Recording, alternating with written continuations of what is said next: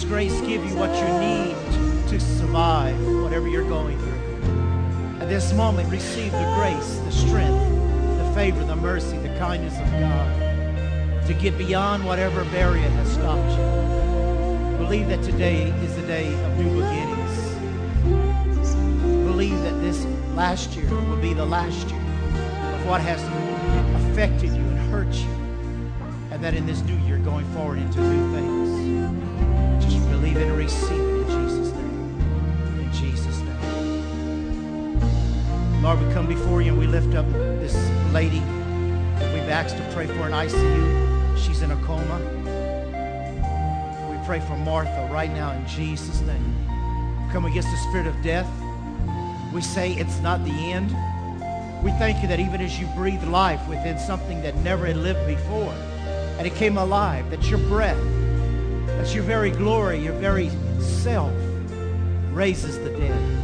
And we ask you right now to comfort the family and just uh, s- surround that room with your glory, with your presence, that she may be whole.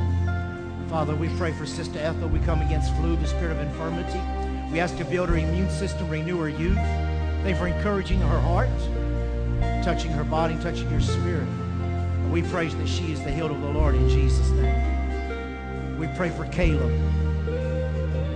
We ask you right now in Jesus' name to touch him. Someone's nephew named Caleb. We pray for him right now. Thank you for a new brain and no cancer. In the name of Jesus, we praise you, Lord. Lord, right now, I pray over this prayer cloth for Sister Terry, her brother. We come against every cancer in the bladder, and the intestinal, in any area of his body. We come against, Lord God, the tumors that he's been fighting. And we ask you for a miracle in his body, within every part of the lining of his stomach, the lining of his intestine, wherever it may be. We pray that your healing virtue come upon this prayer cloth as it's sent to him. And we pray and we thank you that you are the God of miracles. We praise you for signs and wonders. We praise you for your healing balm, the healing virtue of the Lord Jesus Christ. We give you glory. Father, we pray for those here today that may be in any type of need, their spirit, their souls, and their bodies. We praise you that it's by your stripes who we worship today that we are the healed of the Lord. We glorify you. We put our eyes upon you, Jesus. You are our healer, our sustainer. You're the God that multiplies peace and joy.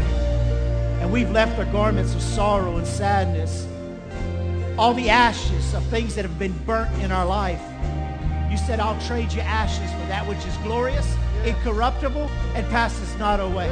So we praise you that, Lord, from the ashes of the past to the building and the edifying of the Lord, be glorified in the lives of each and every one. As we praise you, we give you glory in the name of Jesus. Hallelujah. Give the Lord praise.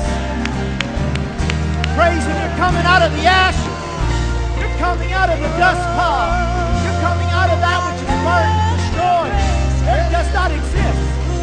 Just praise Him and glorify Him in the name of Jesus. We love you, Lord. Hallelujah. Turn to somebody next to you. Just shake their hand and hug their neck. Tell them I love you in the love of the Lord. Tell them I love you in the love of the Lord. Just bless them. Oh, I love you,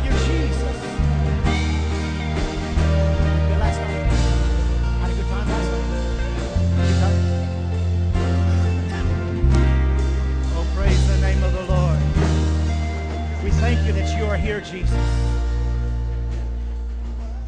We thank you that you are here, Lord Jesus.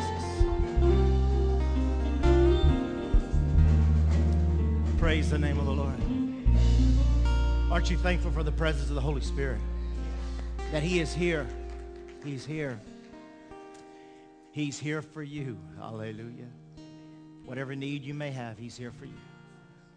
Jesus says, Oh, I'm going away. But it's, it's awesome because I'm sending you the Comforter. The one who anointed me to live on this earth and the one who's with me the one who opened my mouth and the one who filled my life, I'm sending that same comforter to you. And so we just rejoice in his presence today and we bless you. The Lord bless you in the name of Jesus. Good to see each and every one of you. Glad you didn't look at the weather and you came and worshiped God anyway. Thank God that you came to offer the sacrifices of praise. And aren't you glad that you're here? Hallelujah. Is anybody visiting us for the first time? Would you raise your hand? Anyone at all? We want to welcome you. Anybody back here? God bless y'all. So good to have you. Someone else visiting us for the first time? Anyone over here? Uh, oh, over there you are. y'all got to help me You're Good to see you. God bless you. Anybody else? We're so glad you're here. Welcome. Somebody else. All right, over here. God bless you. Let's give them a hand. We're so glad. Somebody over here. Oh, God bless you. Good to have you. We're glad you're here. Now we're going to ask y'all to come up here and dance for us.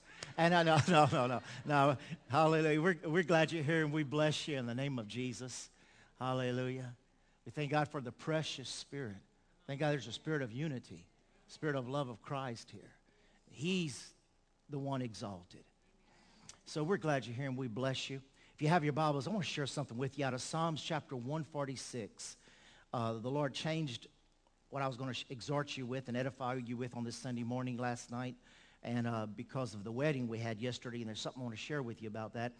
But in Psalms 146, I have a precious couple that uh, usually sit over here, and we got to marry them, and they're uh, being deployed. Both of them are military. They're being deployed uh, with others that are being deployed the first of, part of January. So we got to marry, and they wanted to get married before they left. And so we had an awesome time there yesterday. But I want you to hear this out of Psalms 146, starting with verse 1. And this is going to be the message translation. It says, Hallelujah. Oh, sing hallelujah, oh my soul, praise God. All my life long, I'll praise God. Say that with me. All my life long, I'll praise God. You see, he's looking for that commitment. Yesterday when they got married, they had to commit till death do us part. Think about God. There is no departing after death. There's a uniting after death. Hallelujah. Singing songs to my God as long as I live. Don't put your life in the hands of experts. I love the scripture in the message. Don't be moved by what the experts say and decree, who know nothing about life, salvation life. Mere humans don't have what it takes. When they die, their projects, revelations die with them. Instead, get help from the God of Jacob and put your hope in God and know real blessing. Put your hope in God and know real blessing. Now, one of the definitions of that word hope, I'm going to give you a few. One of the definitions of that word hope is, is, is the word concentration. Not a concentration camp, but to concentrate. And I saw that yesterday in the wedding, and I'm not making fun because every wedding is unique, and every wedding, they, they apologized. I said, you don't need to apologize because it's not a show. It's about what's taking place in the heart and in the spirit. But what happened yesterday was that this couple was so precious and she came down in her white dress and he had his white tux on and he was standing up here with me and then the others. And she came in and his mother was looking at him on the front row. And when his wife came in and he saw her all in that wedding dress, she, the mama started crying because you could see in his face, you could see that boy had it. And, and she came down and they took hands and they, I made them grab both hands and look in the eyes. And I was making him, I was having him repeat the vows with me. And we got to a certain point and he wasn't repeating anymore. And I said, brother, say, I so-and-so take you so-and-so. And he wouldn't repeat. And so I said it again and he didn't repeat. I said it a third time and finally he heard it and he goes, oh, oh, oh, and he repeated. And, and, and he apologized for that. I said, don't. That's the uniqueness of the moment. He was so lost in his bride, he couldn't hear anything I was saying. He was so in a concentration of, look what I, look what's mine. Look what's becoming mine. Look how beautiful my bride is. He was so lost in her. He, he didn't care about no one else. He didn't care that it was being recorded. He didn't care what anybody thought because he wasn't even, listen, he wasn't even conscious that he wasn't repeating what he was supposed to be repeating. And so we went through that, and she did okay. And then it was time for the unity candles, candles, the lighting of the unity candles. And I explained how that was supposed to be done, and they didn't do it right. But it didn't matter. They, and someone said, they aren't listening to you. They don't need to listen to me. It's their moment. Their eyes and their heart was saying everything better than they could say that I was saying. And there's a place that we get in worship that we just flow and flow and flow and we're so concentrating on the bridegroom. He gets so lost in you. There's a place in worship that you can get so lost in him that you're not hearing the other people around you. You're not even reading the words. You're not he- even hearing the worshipers. There's a place that you get to such a point like they did yesterday that you're concentrating so much on the goodness and the love and the mercy of God that I'm not even noticing what I'm supposed to be doing and I just don't care. This feels so good. I have people tell me, Pastor, I've been raised Southern Baptist and I'm not supposed to act like that. Others say I've been raised Catholic and I'm not supposed to even act like that. We don't didn't do that r- growing up. Pastor, I was raised Methodist. Listen, there's a point where you get where it's not about your denomination. God bless every one of them. It's about Jesus. And you get to a point where you get so focused on Jesus you look in his face, and it's like the hymn we used to sing, things grow so strangely dim in the light of their glory and in his face. And that word, hope, means a confident and a happy expectation. Now, you may, be, you may be here today and you feel like you're not expecting anything. Somebody might even told you, don't expect a raise, don't expect nothing for Christmas, don't expect that I'll be with you the end of this year. But he says, blessed are those who hope, who have an expectation it means nothing to distract you. It means a knowing that something good is going to happen. Look at your neighbor and say, something good is going to happen to you. Tell them, something good is going to happen to you. It means to be totally absorbed in the thing hoped for. Totally absorbed. And you know, we come here because we want, we want the presence of God so much that we want to be totally absorbed in the worship that brings us into the Holy of Holies, that looses the incense of our praise, but looses the presence of God into our midst.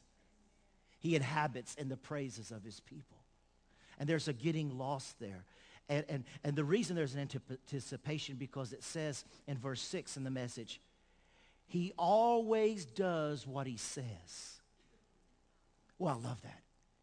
He always does what he says.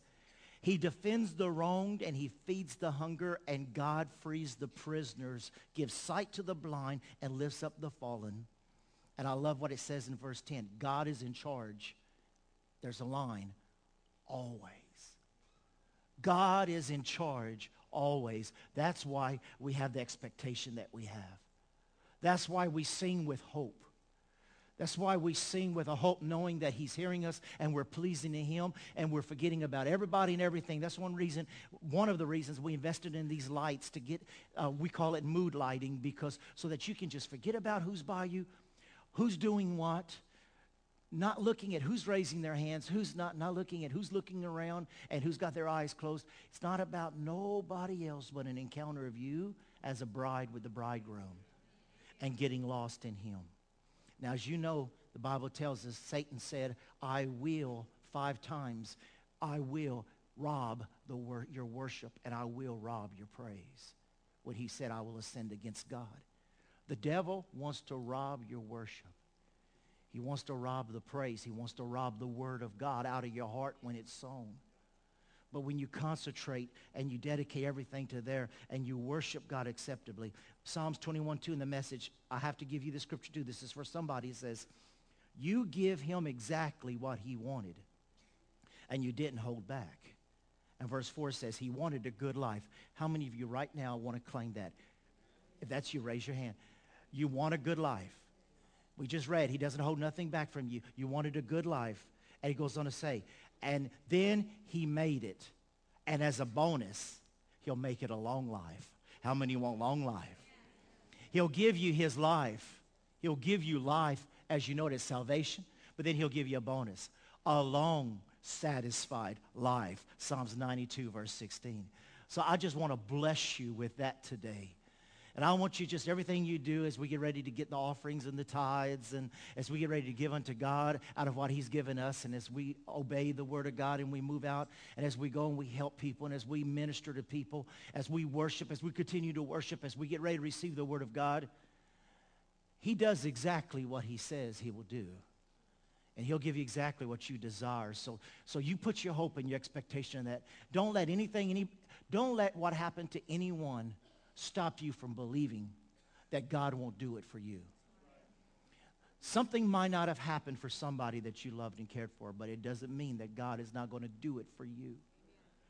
Don't base God on what other people's receive and what other people live. You base God on what he revealed through Jesus Christ and what he promised in his word for you. And what he promised, it has to come true. Do you receive that?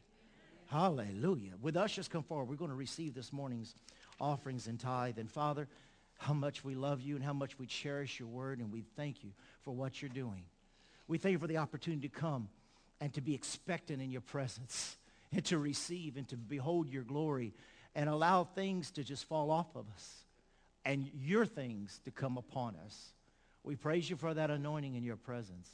We praise you for touching minds, destroying lies, and building us up in truth. We give you all the glory and praise, all through the name in which we are baptized, in the name of Jesus Christ our Savior, washed and redeemed through your blood. We give you glory. In Jesus' name, amen. God bless you, saints.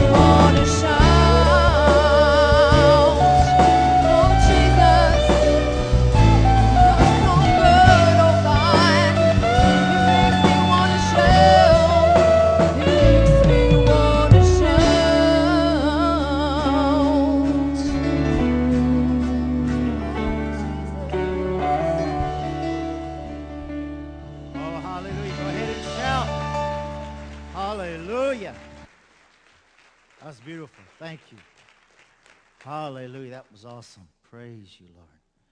Hallelujah. I want to just encourage you. Next Sunday morning, we're going to have something real neat. Everybody's going to be a participant of. And uh, don't worry, we won't make you come up here, but we're going to have a great time getting ready for our Christmas. And then uh, next Sunday night, we got our children. They're going to be putting on an awesome play. And I want to encourage you to come next Sunday night, also at 6 o'clock. And uh, I just want to praise God with you together for our children and our youth ministry. Uh, I just thank God that we were able to train, help help you train these children so they don't have to go in the world experience things that many of us wish we never would have experienced. And I want to thank all the volunteers, all the helpers. I want to thank you parents for being faithful, bringing your children here so that they can be imparted into and raised up in godly ways. And I just believe that they will not touch any deadly thing they will be consecrated to the glory of God. And we just praise God for the children's ministry. Wednesday nights at 7, we got the youth that are going on that are just, just been in revival for years now. Just awesome what they're doing. And then the Royal Rangers, the Girls for Christ, which is type of boy and girl scouts. And, and we just thank God for all the volunteers and everybody who's helping us in that area. And also... Uh, excuse me, also uh, tonight we'll be here at 6 o'clock and I'll be finishing on the letters of the book of Revelation. And uh, we're just glad you're here and we bless you this morning. Now, now, this morning I want to go ahead and I want to conclude. I've been on a number of weeks now. Clues from coming out of the blues. And I know a lot of people have emailed me and spoke about how they've received a lot of it. And I want to give you some of the last clues that we can get out of the Word of God. God himself revealed through the situation, through his Word. So we don't have to live a life of depression anymore. How many are thankful for that? Amen. Getting out of the blues. Freedom through knowing his voice. And I want to start off with this scripture with you today. A person without self-control is like a house with its doors and windows knocked out. I see that this, this was not changed. Y'all just forgive us. There's a few mistakes that we were not able to fix. This was supposed to be 25, 28. But let me just read. It says, a person without self-control is like a house with its doors and windows knocked out. In other words, when we cannot keep control of our emotions, of how we feel, what we think, what we do, it's like a house that can be broken into. One of the things that this mayor, the last mayor did to help bring crime down in New York was he said the thing you got to do first of all is you got to go into a broken down bad neighborhood and you have to fix the broken windows. And when you start fixing the broken windows and the broken doors all of a sudden it's amazing how the neighborhood will change. Well when we cannot when we lose control of our emotions and our thoughts and our life so many times it's easy to even at those moments make the worst decisions in our life. How many of you know you do not want to live your life making decisions in the valley if you want to live on the mountaintop Amen. Now, I don't know how many of you watched It's a Wonderful Life last night on Channel 5. Anybody? Every year, I love it. How many of you ever seen it? It's a Wonderful Life with Jimmy Stewart, that 1946 classic. I have the collector's edition. I just have to watch it every year because it has so much truth about how one person touches lives. And uh, an angel, uh, this little weird angel came and helped them see what life would have been, the town would have been, people would have been without him. And so they, they helped him see that how important life is. And it's a message to each and every one of, us, one of us how important life is. But what I want you to see about this movie that I want to tell you about here was when some money was lost and it looked like everything was at the end after he had a hard life, trial after trial, just living a life to help people and putting all of his dreams off. And he seems like he would never have his dreams come true. Listen to this. He got back home and he lost it. And as I was watching last night, I started thinking, boy, this is, this is about not being able to control your spirit. He lost it and he started hollering at his kids. He was angry at the house. He was angry at a teacher and got on the phone and made the teacher cry and made her husband mad. He got, he, uh, got angry at the broken old down house. He got angry at the town. He got angry at his job. He started hollering at the kids. And, and what I heard was when the little girl says, Daddy, you're scaring me. And I started thinking, how many people live in that type of a situation where they go, Daddy, you're scaring me. Honey, you're scaring me with that type of talk. Honey, what do you mean you don't love me anymore? What do you mean you want to leave? What do you mean that you want to kill yourself? What do you mean that you feel like start cutting yourself? When you don't have self-control over your thoughts and your emotions, and there's been lies of the enemy that's just been being fed to you. It doesn't matter how good of a person you've been and how much good you've done in your life. There's a, capable, there's a place that is capable where the enemy can come in like a flood to try to destroy you because his desire is to steal, to kill, and destroy. But thank God Jesus Christ came to give us life and life more abundantly. Amen?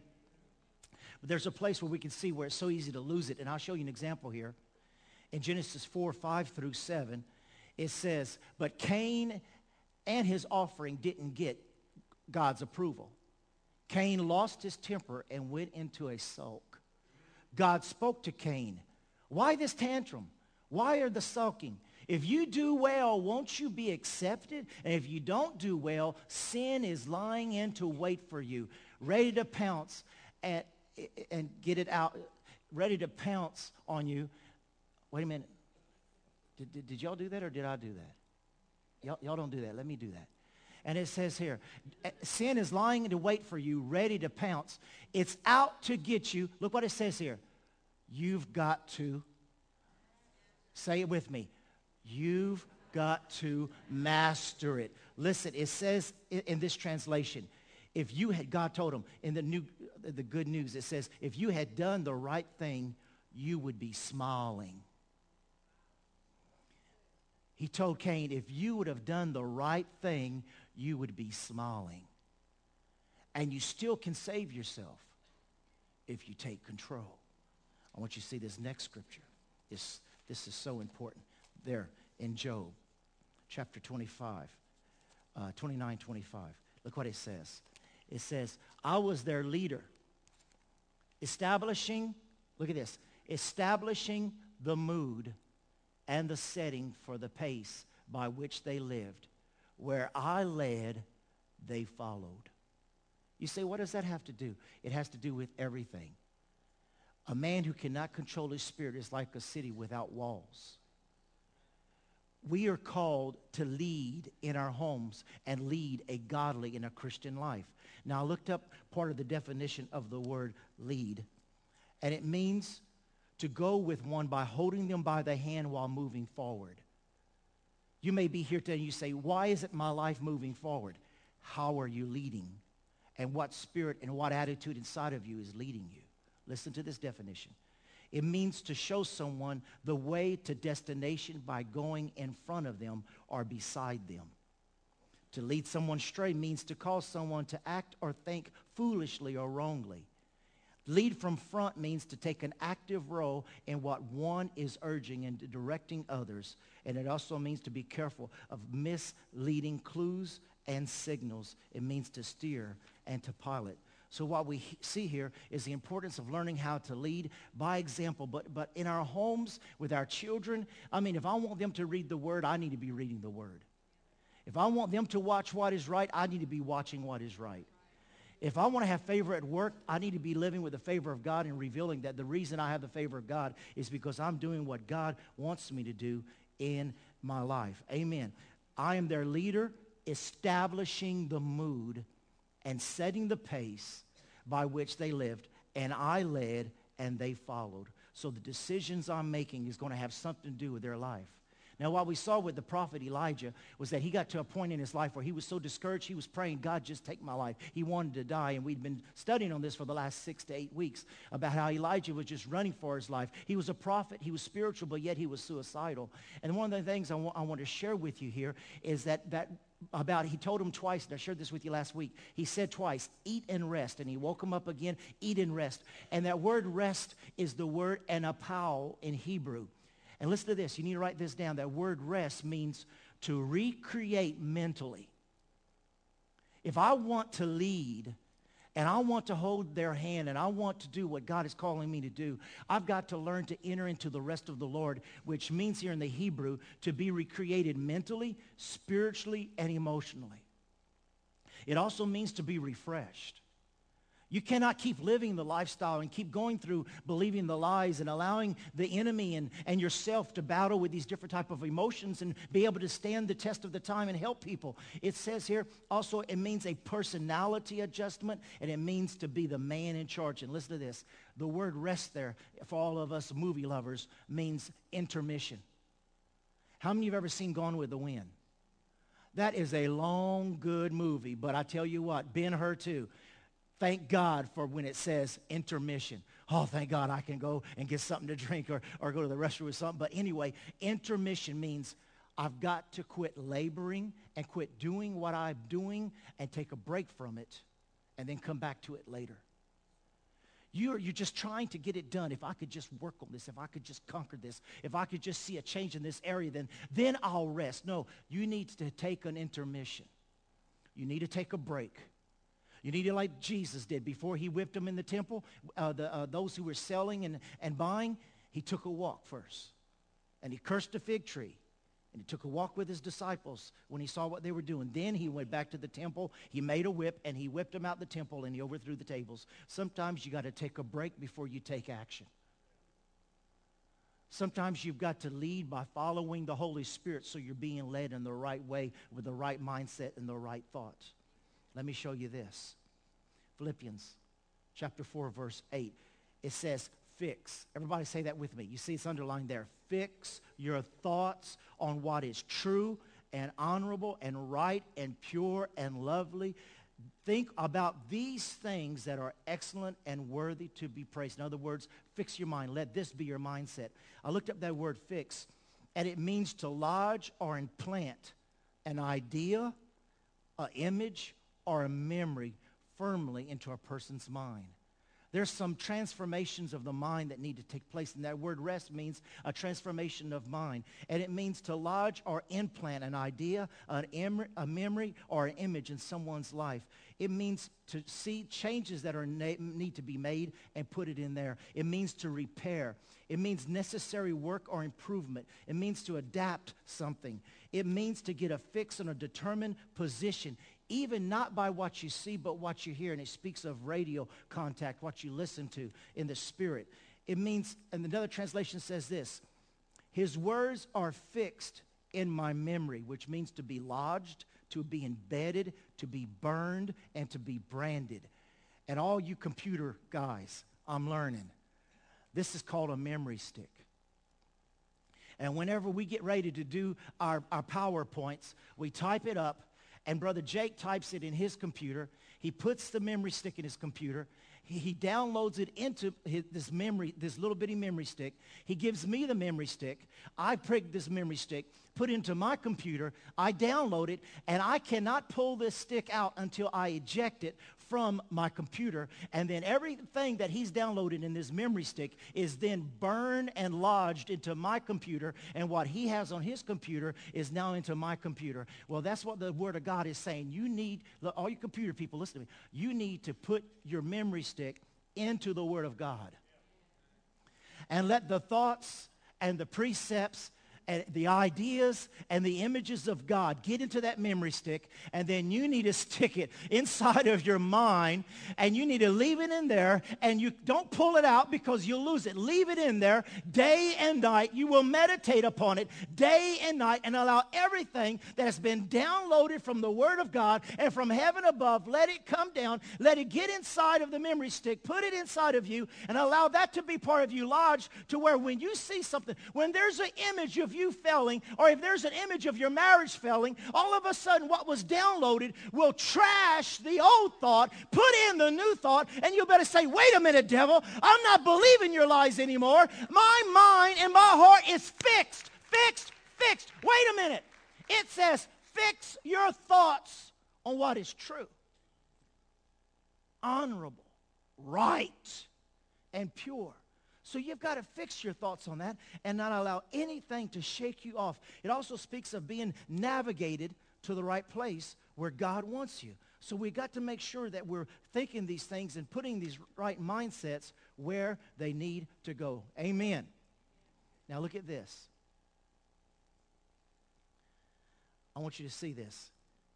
In Proverbs chapter 4, verse 23 in the Living Bible, look at this. It says, above all else, say that with me, above all else, guard your affections, for they influence every, how much? Say it out loud again. Every area of your life. Now, if you take your notes down, the word affection means your emotional realm of love and feeling. Affection means the emotional realm. Above all else, guard your emotions. Guard the affectionate realm of love, feeling, devotion, and s- sentiment. The bent or disposition of the mind that is able to be swayed. It says, lock your mind so that you cannot be swayed from that which is wrong. If an affection has gained a hook in our hearts, that's what's going to lead us into the wrong pathway and not the Word of God. So we've got to get those mindsets fixed. Amen. So I want you to see here. Next one, 1 Kings 19, verse 8. Well, let's skip that one.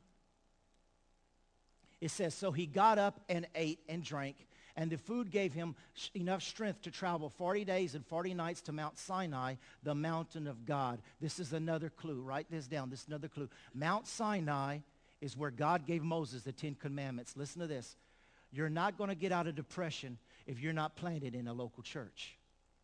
You're not going to flow. What God was telling Elijah, get back into my presence. Get back where it all started. Get to where I gave Moses the Ten Commandments. Get into church. And I want to give you a few scriptures here. Uh, Mount Sinai means to church, uh, to, uh, to get into church. Now look at this next scripture. Psalms chapter 92, verse 13. It says, those who are planted, everybody say with me, planted. Planted in the house of the Lord shall flourish in the courts of our God. They shall bear fruit in old age. They shall be fresh and flourishing to declare that the Lord is upright. He, say it out with me, he is my rock and there is no unrighteousness in him. It says when you're planted into the church, you're going to flourish. It's not maybe, but you will flourish. A lot of people say, well, you know, I, I can do good all by myself. Yeah, well, you can do bad all by yourself too. Who are you accountable to? I mean, one of my pastors was here Wednesday night. I mean, we have a covering over our church. Well, I have three pastors over me. We belong to our organization. We've got accountability in every area. But you as an individual, who are you accountable to? You don't want to just be going around just from church to church. I remember when we were in Argentina, we had this guy come, and he wanted to start a ministry in the church. Just got in there, wanted to start a ministry. And so I was praying about it, and the Lord gave me a dream, and he showed me a, a big planter with a tree in it. And I said, Lord, what does that mean? He says, he's there and I'm keeping him in a pot because I don't want his roots to intermingle with other roots already established in the church because you can't trust him. And when it comes time, you will have to take him out. And when you pull him out, if you allow him to be transplanted in the church and his roots go down with the roots of the believers, when you pull him out, you're going to pull others with him too. But if you allow me to keep him within a planter, his roots will never mix with the roots of the others. You don't want to just be someone who's just living in a planter. How many of you want to get in that real rich ground and you want to be a part of something else and you want to grab a hold of that nourishment? Amen. So we see here that it says in Jeremiah 2.21, I planted you a noble vine, a seed of highest quality. Say that with me. Highest quality. Everything that you need, the divine preparation, the divine instillment, God has that for you, and that's what you receive when you come to church. Exodus 15, 17. You will bring them in and plant them on your own mountain, the place the Lord has reserved for you, your own dwelling, the sanctuary of the Lord, that your hands be established. I didn't have these PowerPoints, so I'm just reading this to you. Ezekiel 17:10 says, Behold, it is planted, will it thrive? You have to be planted in a church. You have to become part of a church. You have to be faithful to church and, and not treat it as just going to a, grocery store that you always go to, but be a part of it. Love it. Pray for it. Worship with it. Be a part of it so that you can thrive. And then I want to show you in 1 Kings chapter 19, verse 9, it says, There he came to a cave where he spent the night. And the Lord said to him, What are you doing here, Elijah? And Elijah replied, I have zealously served the Lord God Almighty, but the people of Israel have broken their covenant with you and torn down your altars and killed every one of your prophets. I am the only one left, and now they're trying to kill me too. Verse 11, Go out and stand before me on the mountain, the Lord told him. And as Elijah stood there, the Lord passed by, and a mighty windstorm hit the mountain. It was such a terrible blast that the rocks were torn loose, but the Lord was not in the wind. And after the wind, there was an earthquake, but the Lord was not in the earthquake. And after the earthquake, there was a fire, but the Lord was not in the fire. And after the fire, there was a sound of a gentle whisper. Say that with me. Gentle whisper. When Elijah heard it, he wrapped his face in his cloak and went out and stood in the entrance of the cave. I want to stop there just for a moment. One of the ways that we're going to get out of depression and get out of the blues is that we've got to get used to listening to the whisper of God. The voice of God is what will lead you to freedom. He expected God in the miraculous. Oh, we're getting ready to see God. The mountain's shaking. The rocks are flying. The, the earthquake is happening. But it wasn't in the earthquake. It wasn't in the fire. It wasn't in the wind. It was in the still small voice. If you're taking notes, write this down. When you're at your lowest is usually the time when God speaks the softest. When you're at your lowest is usually when God speaks the softest. We have a great brother who just started coming to this church two months ago. Uh, I don't want to say who he is, and I'm not trying to embarrass him, but he shared his testimony. He wants to get involved. He had wrote on his wall, and he was preparing to kill himself just a little over two months ago as he was getting ready to kill himself and different things in life had happened, he woke up on a Sunday morning, and that was when he was thinking about doing it. And as he was thinking about it, the Lord said, when will you stop running from me? And he came to Word of Grace. He got saved, and immediately all the addictions and everything came off of him. And he's been free for over two months. But he was thinking about killing himself. But at that lowest moment is when God spoke to him. Church, listen to me. This is so important. You may feel like you're at your lowest point, but many times that's when God speaks to you. Things to go into your heart that are changing for the rest of your life. When we were in, in, in uh, Argentina, when our son uh, was two years old and he, he was very autistic at that moment, and we had an awesome meeting there at the church and came home and uh, I picked him up and I sat down in the rocking chair and I was holding him and I was just kind of complaining to God and, and I, I was crying out to God and I said, God, I have a son. You gave me a son and I don't even know what his voice sounds like. He was three years old. Lance was one. I said, I don't even know what his voice sounds like. He can't speak. And they tell me that he won't be able to speak, that he needs to learn sign language. They tell us that he's autistic. I don't know if he's hungry. I don't know if he's thirsty. All he does is make noises. I have a boy, and I don't even know what his voice sounds like. And I was crying out to God, and I was there just weeping, and I was broken, holding my boy. And all of a sudden, I heard God speak to me. He says, I know how you feel. And I thought, God, how do, you, how do you know how I feel? He says, I have children. I don't know their voices, but they can speak. But they don't speak to me. And then I started weeping for God and not weeping for myself. There was another time that we had some precious people in the church in Argentina. They decided to leave, and it, it was a big misunderstanding. I tried protecting them from a witch. I've told the story before, and the three sisters got together and took off. And anyway, I went home, and I was sitting there, and I was crying, and I was crying out to God. I was saying, God, I'm such a failure here we were so close to these people and they left the church and lord how, uh, what can i how can i change? What can i do to keep people? How, what can i do to make people stay? And i was just crying out to god and i was just opening my heart to him and all of a sudden he spoke to me and he said and he just spoke so clearly. He says am i perfect? I said oh yes god you're perfect. He says am I, am I the perfect god? I said yes. He says well if i'm the perfect god and heaven is a perfect place why was not I able to keep my worship leader and a third of my angels? He says, who are you to think that you, imperfect, can keep everyone if I, the perfect one, couldn't keep everyone? And that revelation and whisper of God changed my ministry. It's not built upon who stays and who goes because God told me, little boy, little son, let me tell you something. You may think you're good, but you know I'm better. But I couldn't keep my worship leader. He left me, and a third of my angels that I created left me. So don't you try to think you can keep everybody. And I just started worshiping him. It's not about me, it's about him. What will get you through, God spoke Moses all the way through the wilderness when people, he wanted to kill people when Moses wanted to kill people. God whispered into him and brought him through the wilderness. He led him through the wilderness. Whatever you're going through, listen, and let me tell you this. When the angel woke up Elijah, he didn't say, why don't you know more scriptures? Why aren't you praying more? No, he said you need to eat and sleep. And let me tell you something else. It's not just what you know, it's who you know. And there's a lot of people who know the Word of God in Greek, Hebrew, concordances. They know the Word of God. They know all the great speakers by their books. They know everything that men and God has written, but they don't know the voice of God. And there's a lot of people who know the Word of God from Genesis to Revelation, and they still get in trouble, and they still get into problems. It's not about just knowing the Word. You've got to get to know the voice.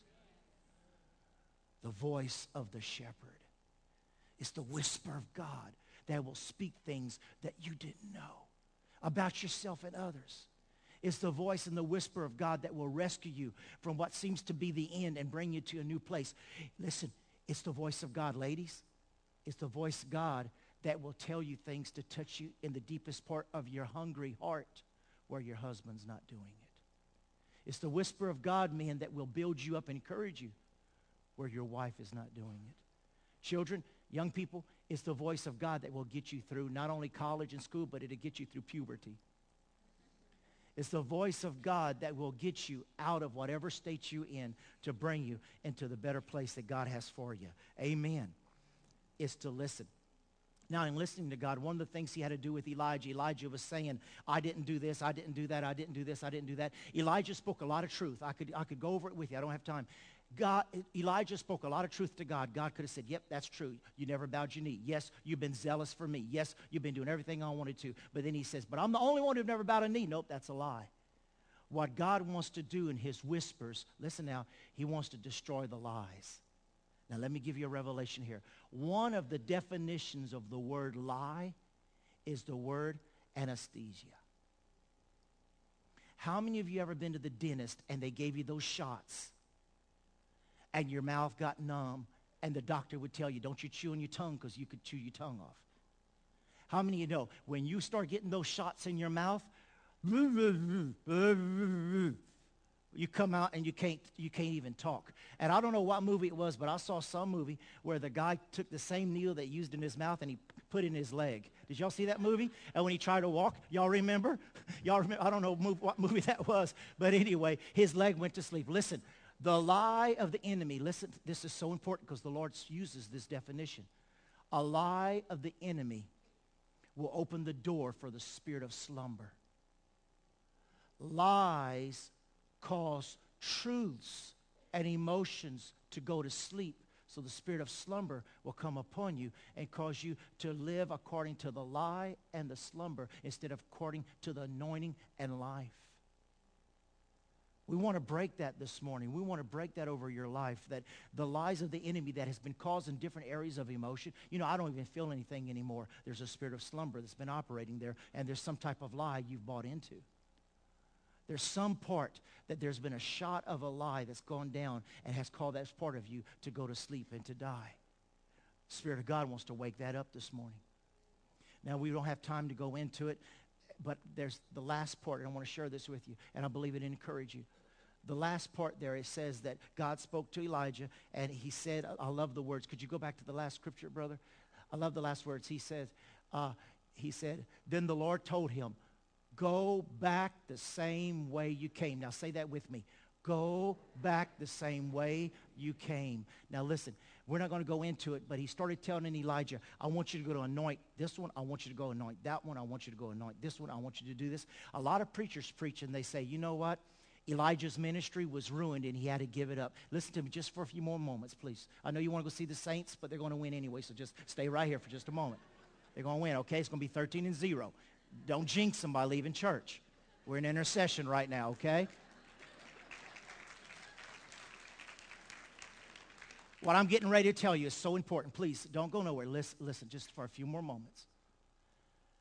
A lot of people say that when Elijah did this, he messed up and God says, go anoint Elisha in your place because you're not fit to be a prophet. That's not true. You know what God told Elijah?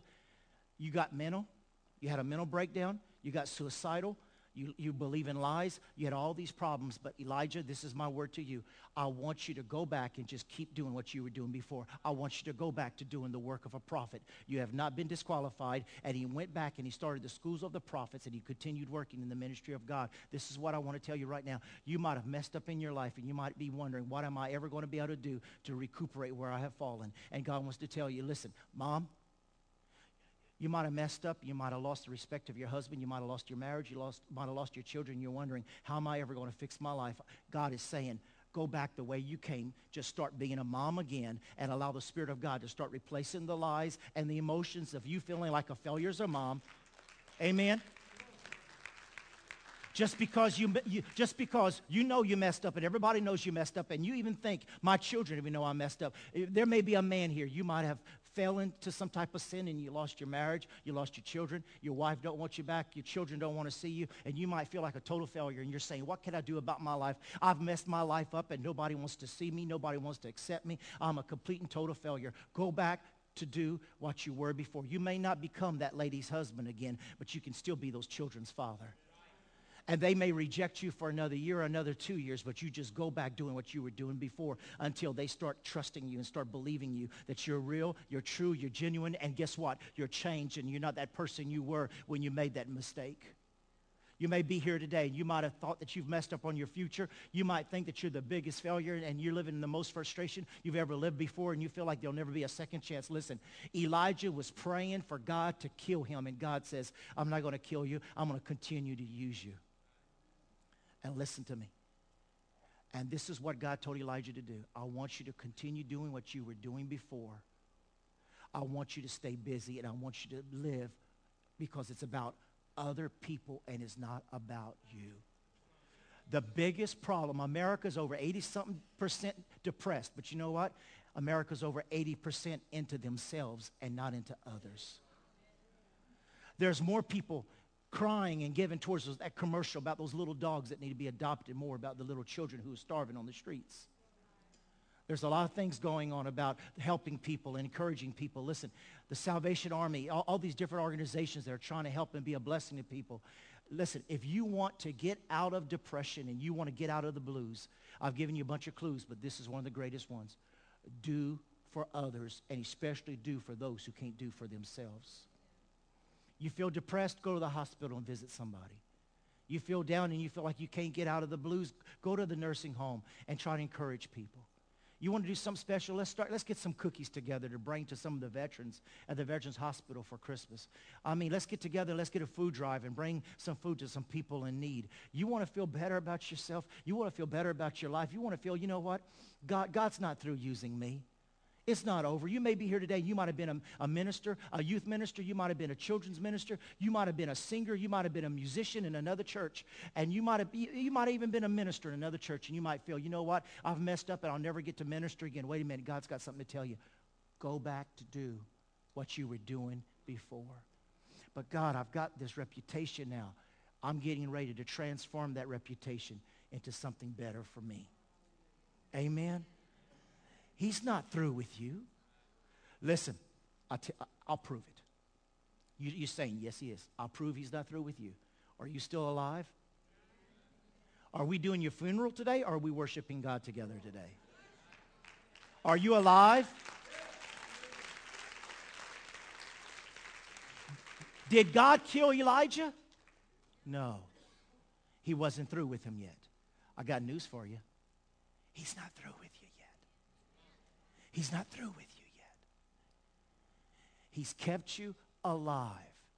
Even in wherever you are emotionally right now, he's kept you alive because he's got a purpose for you. You haven't messed up enough to be disqualified because you're accepted in Jesus, not because of who you are and what you can do. You just tell the devil, you're not putting me to sleep in the area of compassion for people because I believed a lie that I'm not any good anymore. He is making me good. He will fulfill his plans for my life, and I am not quitting, and I'm not going to lay on the side and go to sleep uh, for the rest of my life, but I'm going to get up and I'm going to do something, and I'm going to do, I'm going to make a change in this life for somebody. So don't allow the enemy to put you to sleep in certain areas of your emotions and your feelings. Well, you know, I've been hurt at five churches, and I just don't think I can trust another church. Go ahead and let the Holy Spirit heal you, and go ahead and trust another church. Go ahead and trust another people. Go and allow the Holy Spirit go ahead and tell you that you, you may say, you know what, I'll never get married again. Who told you that? You know what, I'll, I got a report from the doctor that I've got cancer and I'm going to die. Are you going to believe man or are you going to believe God? Somebody may be telling you you'll never get out of the financial crisis that you're in. Who's telling you that? Man or the God whose all things are possible with him? So today the question is, who are you going to believe and what are you going to act upon? When you look in the mirror, you need to stop saying, you messed up so bad. You may as well just give it all up. You may as well just quit. You may as well call it quits because you'll never do nothing else. Nope. Look, you're still alive because it's not over for you. And I got news for you. You're not going to die anytime soon either. You're going to live a long time. And God is going to get glory out of your life because you were born on this earth for a purpose and he's going to fulfill it. No matter how bad you think you messed up he's going to get more glory out of your mess up than the devil thought he was going to get by destroying you. So don't you give up today. I want you to close your eyes just for a moment. Let me pray with you. But if you're here today and this message was for you and you're saying oh my god i, I, I need you to help me to be able to believe that you even care and that you love me and that there is still something for me to do. I need you to help me accept the truth that you love me and you care for me. If you feel like it's over, if you're here today and you feel like we studied about Elijah, he was lonely. He was isolated. He felt like he constantly lived in competition and comparing himself to others. If you feel burnout, exhausted, if you feel like what God planned for you to do is over and you'll never do it, any of these areas that we've shared over the last few weeks that are the reason for the blues, for the reason for depression, if you need that broken over you, I want you to raise your hand right there where you are as believers are praying. There's hands all over. Look at that. Look at that. Sweet Holy Spirit. Yes, yes, yes, yes, yes. You see the hands, Father. You see the hands. You see the hands of those. Oh, sweet Holy Spirit of God. Believers, be praying, be praying, be praying. Sweet Spirit of God, Heavenly Father, we come before you, and you are known as the rescuer, the restorer, and the revelator. And we come before you, Father, right now. We ask you through your Holy Spirit that is present, even activated right now, to move on each and every life as they have raised their hands and opened up their hearts we ask you to awake, awaken, awaken love and compassion and desire. We ask you to reawaken the anointing of the Holy Spirit that will lead them and guide them and destroy the things that have been trying to pull them down. We praise you for a release of the Holy Spirit and his anointing upon each and every one right now in Jesus' name. We ask you, Holy Spirit, that you heal the mind and the hearts we ask you right now as we come together, we break every spirit and every hindrance in the area of loneliness, burnout, the lie of comparing, the lie of believing a lie. Oh, we come right now and we pray your truth to be established and that we are able to think and download and focus on that which is true, lovely, of a good report, not the bad report or the evil belief. We pray for a transformation of mind and heart, emotions, feelings. We ask you to heal the souls that are here that are so wounded. And I pray against that spirit of failure that tries to attack the mind and the emotions of your people. I pray for your special children right now that they may have ears as Samuel to hear the voice of our Father. I pray for ears to hear the whisper and the healing words, the guidance of a God who loves us for always and always and ever. I pray right now, open our ears and our hearts to be receptive to your presence. Heal each and every hurt. Revive every vision and every desire, every dream. Help that mother go back to being a mother, even though she's been through so much rejection. Help that dad to go back and never give up on being a dad, even maybe to a child he hadn't seen in 14 or 15 years. They still love you. They still need you, and they still want you, whether they say it or not. I pray for that person that has still felt like they're hung up on alcohol and other areas and they can't get out. I thank you that you're the hope. You're the freedom for their life. And it's not over. Your freedom right now. In Jesus' name. As your eyes are still closed and head bowed, the most important decision right now this morning at this moment is the question about your salvation that if you would die right now, would you go to heaven? Would you go to hell? The question I'm asking you right now, I'm asking you right now, and you listen, you think about it. If you're not satisfied with your life, how about give it to Jesus? How about surrender your life right now to Jesus? Let him become the Lord and the master of your life. He who created you and gave his best for you, his son. How about you surrender your life right now to him and say, I surrender my life. I need forgiveness of my sins, and I need strength to make it through the rest of my life. I want you to Lord over my life. If that's you, I want you to raise your hand. Anybody at all? I need to surrender my life to Jesus. God bless you, sis. Anyone else? Anyone else? Anyone else? Raise your hand. I need to surrender my life to Jesus. God bless you. God bless you there in the corner. God bless you. I see you. God bless you, precious. Anyone else here today? Anyone else at all? You know that this is your moment. You know you cannot go on living like you've been living. You need forgiveness of your sins. You need to know that your life is right with Christ. God bless you, my sister. God bless you.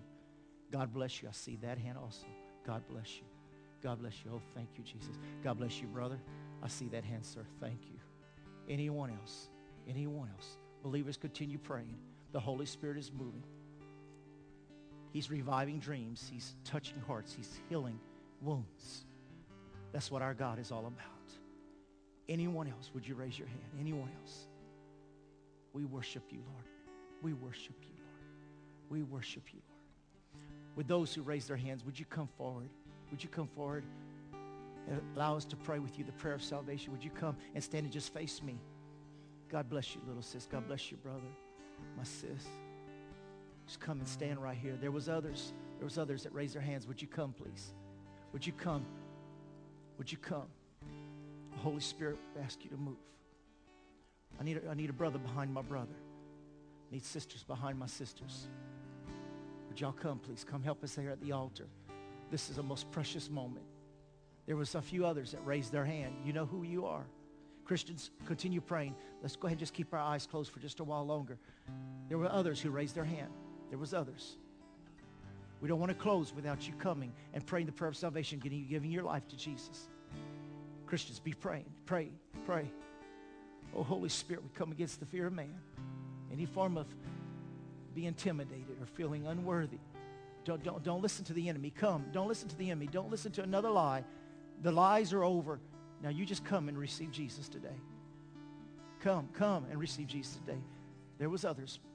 We want to give you an opportunity. Oh, th- this is your moment. Please come. This is your moment. Don't leave here. Don't leave here without connecting with God. Don't leave here without connecting with God. We need him. We need him. God bless you, my sis. Thank you. God bless you. There's about two more. There's about two more. There's you come, come, come. Come and receive the one who loved you, gave his life for you. Come right now. I need you in my heart right now. Sweet Savior. Oh, for the love of Jesus Christ, we praise you. We praise you. We praise you. We praise you. Anyone else? Anyone else who raised their hand, would you come? Now, I want the believers, would you raise hands towards these people right here? Look, look at me for just a moment. Each and every one of you, this is, this is a special moment. This is a moment for you. You're special to him. Whatever hurts and pains, whatever things, we're here right now to pray with you. You're going to receive the Lord, but also you're going to receive our love and our prayers that God is going to be with you and God is going to heal you and touch you and minister to you today. A lot of times feel, we feel like we're battling things alone.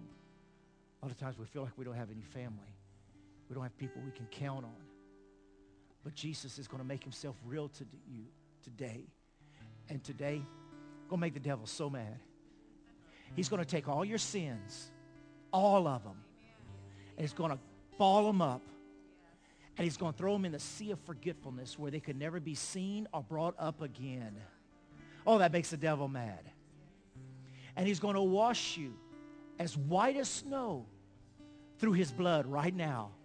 And every stain, anything that resembles sin in the old person you, we used to be, is going to be covered up today.